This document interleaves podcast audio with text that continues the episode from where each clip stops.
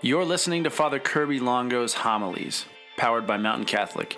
Father Kirby is a priest of the Roman Catholic Diocese of Helena, the parochial vicar of St. Anne's Parish in Butte, Montana, and chaplain of Butte Central Catholic Schools. Enjoy.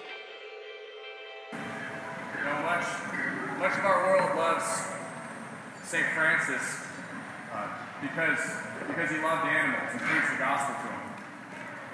But, you know, when I was in Assisi, where he lived, a, a Franciscan told us, you know, St. Francis only preached the gospel to the animals because people wouldn't listen. And then the animals listened, and then the people thought, you know, maybe he had something to say, and so they, so they listened up. But if the animals are listening. So I think us, we as adults kind of get that same feeling sometimes. We just don't really want to think too deeply into the gospel because we think we've heard it all, for a multitude of reasons. Uh, but children tend to hear it with with fresh ears. You know, it's all new to them. So today I'm going to take the approach of just preaching to the kids. And maybe we as adults will, will hear something from it. So I'm going to invite all the kids up. Any, any kids who want to come up up front here and listen to gospel, uh, come on up.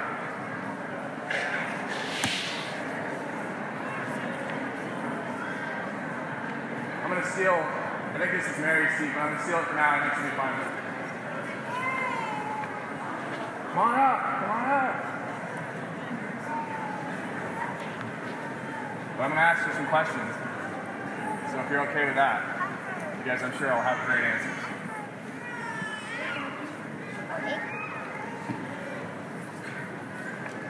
We're good. Everyone's on their way up. How's it going?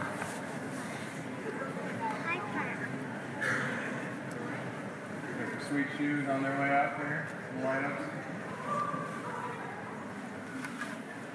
All right.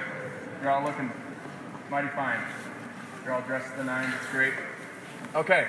So, older kids, you know, let's say seven. If you're seven, how many of you have younger siblings, like three or younger? Like, yeah, quite a few. You have some younger, some younger siblings here. Do you remember being that young? How many of you remember being two? You know, you got really good memories. Oh, quite a few. We got some good memories here. You know, it, it's crazy. As, as we get older, we tend to kind of forget our, our younger days. You know, we forget our younger years, and that's it's kind of sad. Uh, most of us actually forget what we had for breakfast often, but but we definitely forget our younger years, and and and it's kind of it's kind of wild to think about, just because because there's so so much of who we are today is is the result of who we are when we were younger. You know, like so much of what you're doing is kind of making you into the person you're going to be someday.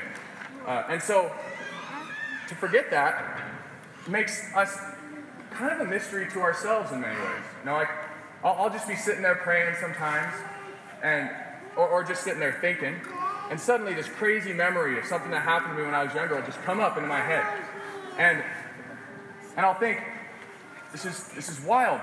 Such a huge part of who I am today is the result of that thing, and and I don't even remember it. You know, like I don't even remember that it happened to me. And, I think sometimes, yeah, feel free to sit down if you want. You know, this is going to be short, but it's not going to be that short. But you can sit down. So, are we stuck with that? You know, are, are we stuck with this feeling that, that who we are is a sort of mystery? So I, got, I got a question for you. Let's say you can do anything you want tomorrow. So tomorrow you can do three things that you want, anything in the world. You got. So think for a second. What are the three things you would do if you could do anything in one day? And then who's got an idea? Okay, what would you do? Pray. You pray. That's an awesome one. What's number two? That's a great answer. You can do that any day. You can do the, the thing you want to do most all the time if you want. All right. So what's what, what's another one? Okay, what would you do? Ride your paddleboard? Or your hoverboard? Okay, ride your hoverboard. Wow, you guys got you guys got super simple, greatest things. Eat gingerbread man every day, all day. That's a great idea. What else? Pray. Pray. We got another prayer. We got some serious prayers in here. All right. What else? Um, play games. Play games.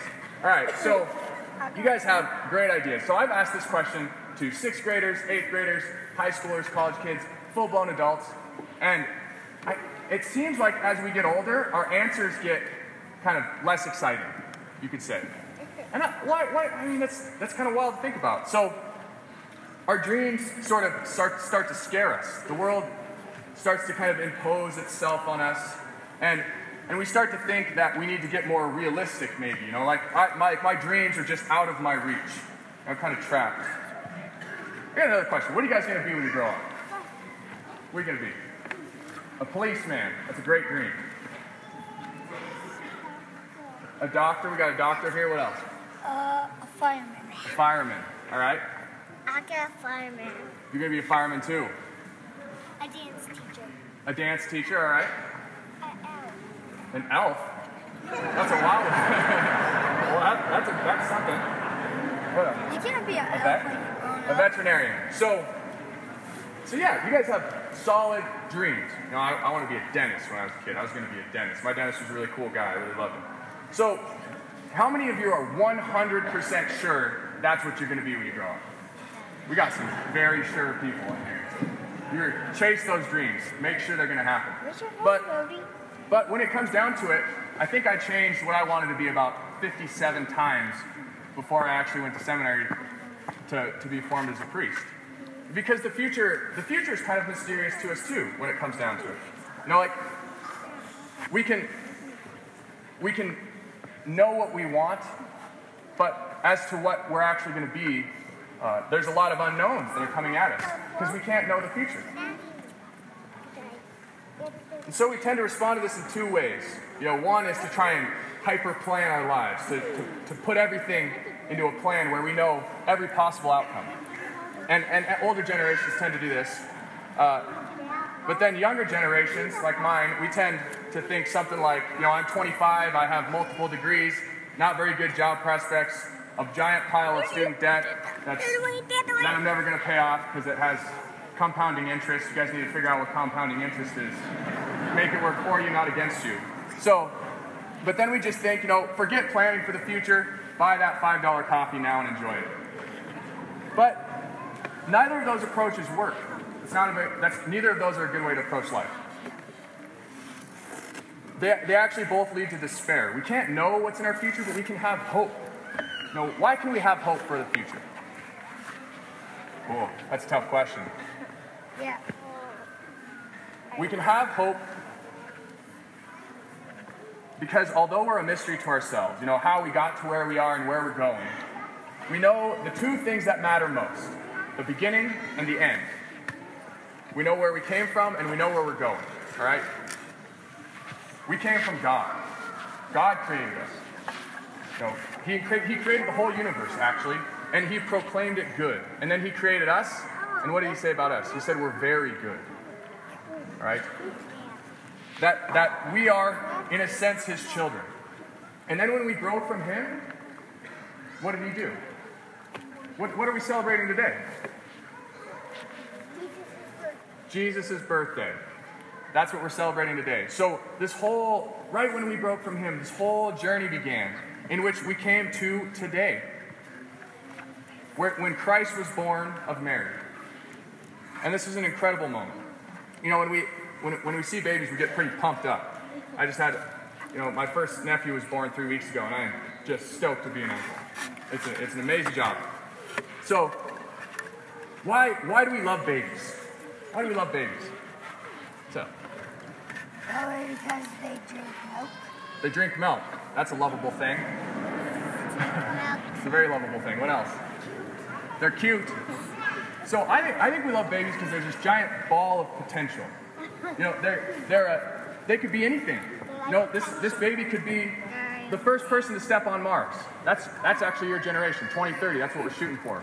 One of you might be the first person to step on Mars. It might be my nephew though, and that's amazing. He might be the next Saint Francis, the next Pope John Paul II to preach the gospel in new and powerful ways. They might end the world struggle for fresh water. I don't know. But when Christ came, He showed us how to do these things. He jumped into this crazy world that we live in. And And in doing so, he showed us that no life is unworthy of him. You know, he lived everything you guys lived. He was your age. What's your name? Brody? Bodie. Bodie. He was Bodie's age at one point. He experienced what Bodie experienced. That's amazing.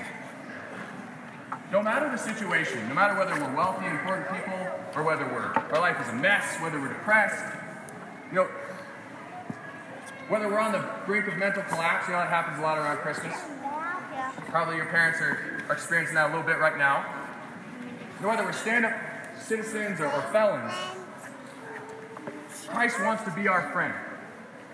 So having friends is pretty awesome, right? How many of you have a really good friend that you trust? That's good. I don't think any of us can make it through life without a really good friend that we trust. And and I'm just going to tell you right now that God wants to be that friend for you. That Jesus Christ wants to be that friend. He wants it so much that he became a little baby in a manger just like this for you. All right? Yes, absolutely. Amen. So, let's all make a promise together that we're going to spend our whole lives living out that. Living in a way that, that Christ becomes our best friend in this world. That he, that he knows us better than anyone else. And he's not going to do that unless you make yourself known to him. All right? You guys ready to do that? Let's pray together. Everybody grab a hand. If you're willing. I don't know if you want to grab a hand of someone you don't know. You know, it's, it's reasonable. All right. Put your hand on their shoulder if you don't want to grab a hand. Okay, nope. All right. All right. Heavenly Father, we thank you for these great children, for the great mission that you've called them to. Help them to know you in new and powerful ways through your incarnation. Call them to the great mission that you have for them. Make them great saints for the next generation. Help them to know you and so to know themselves and so to know their mission in this world. Amen. All right, you guys go back to your seats. Okay.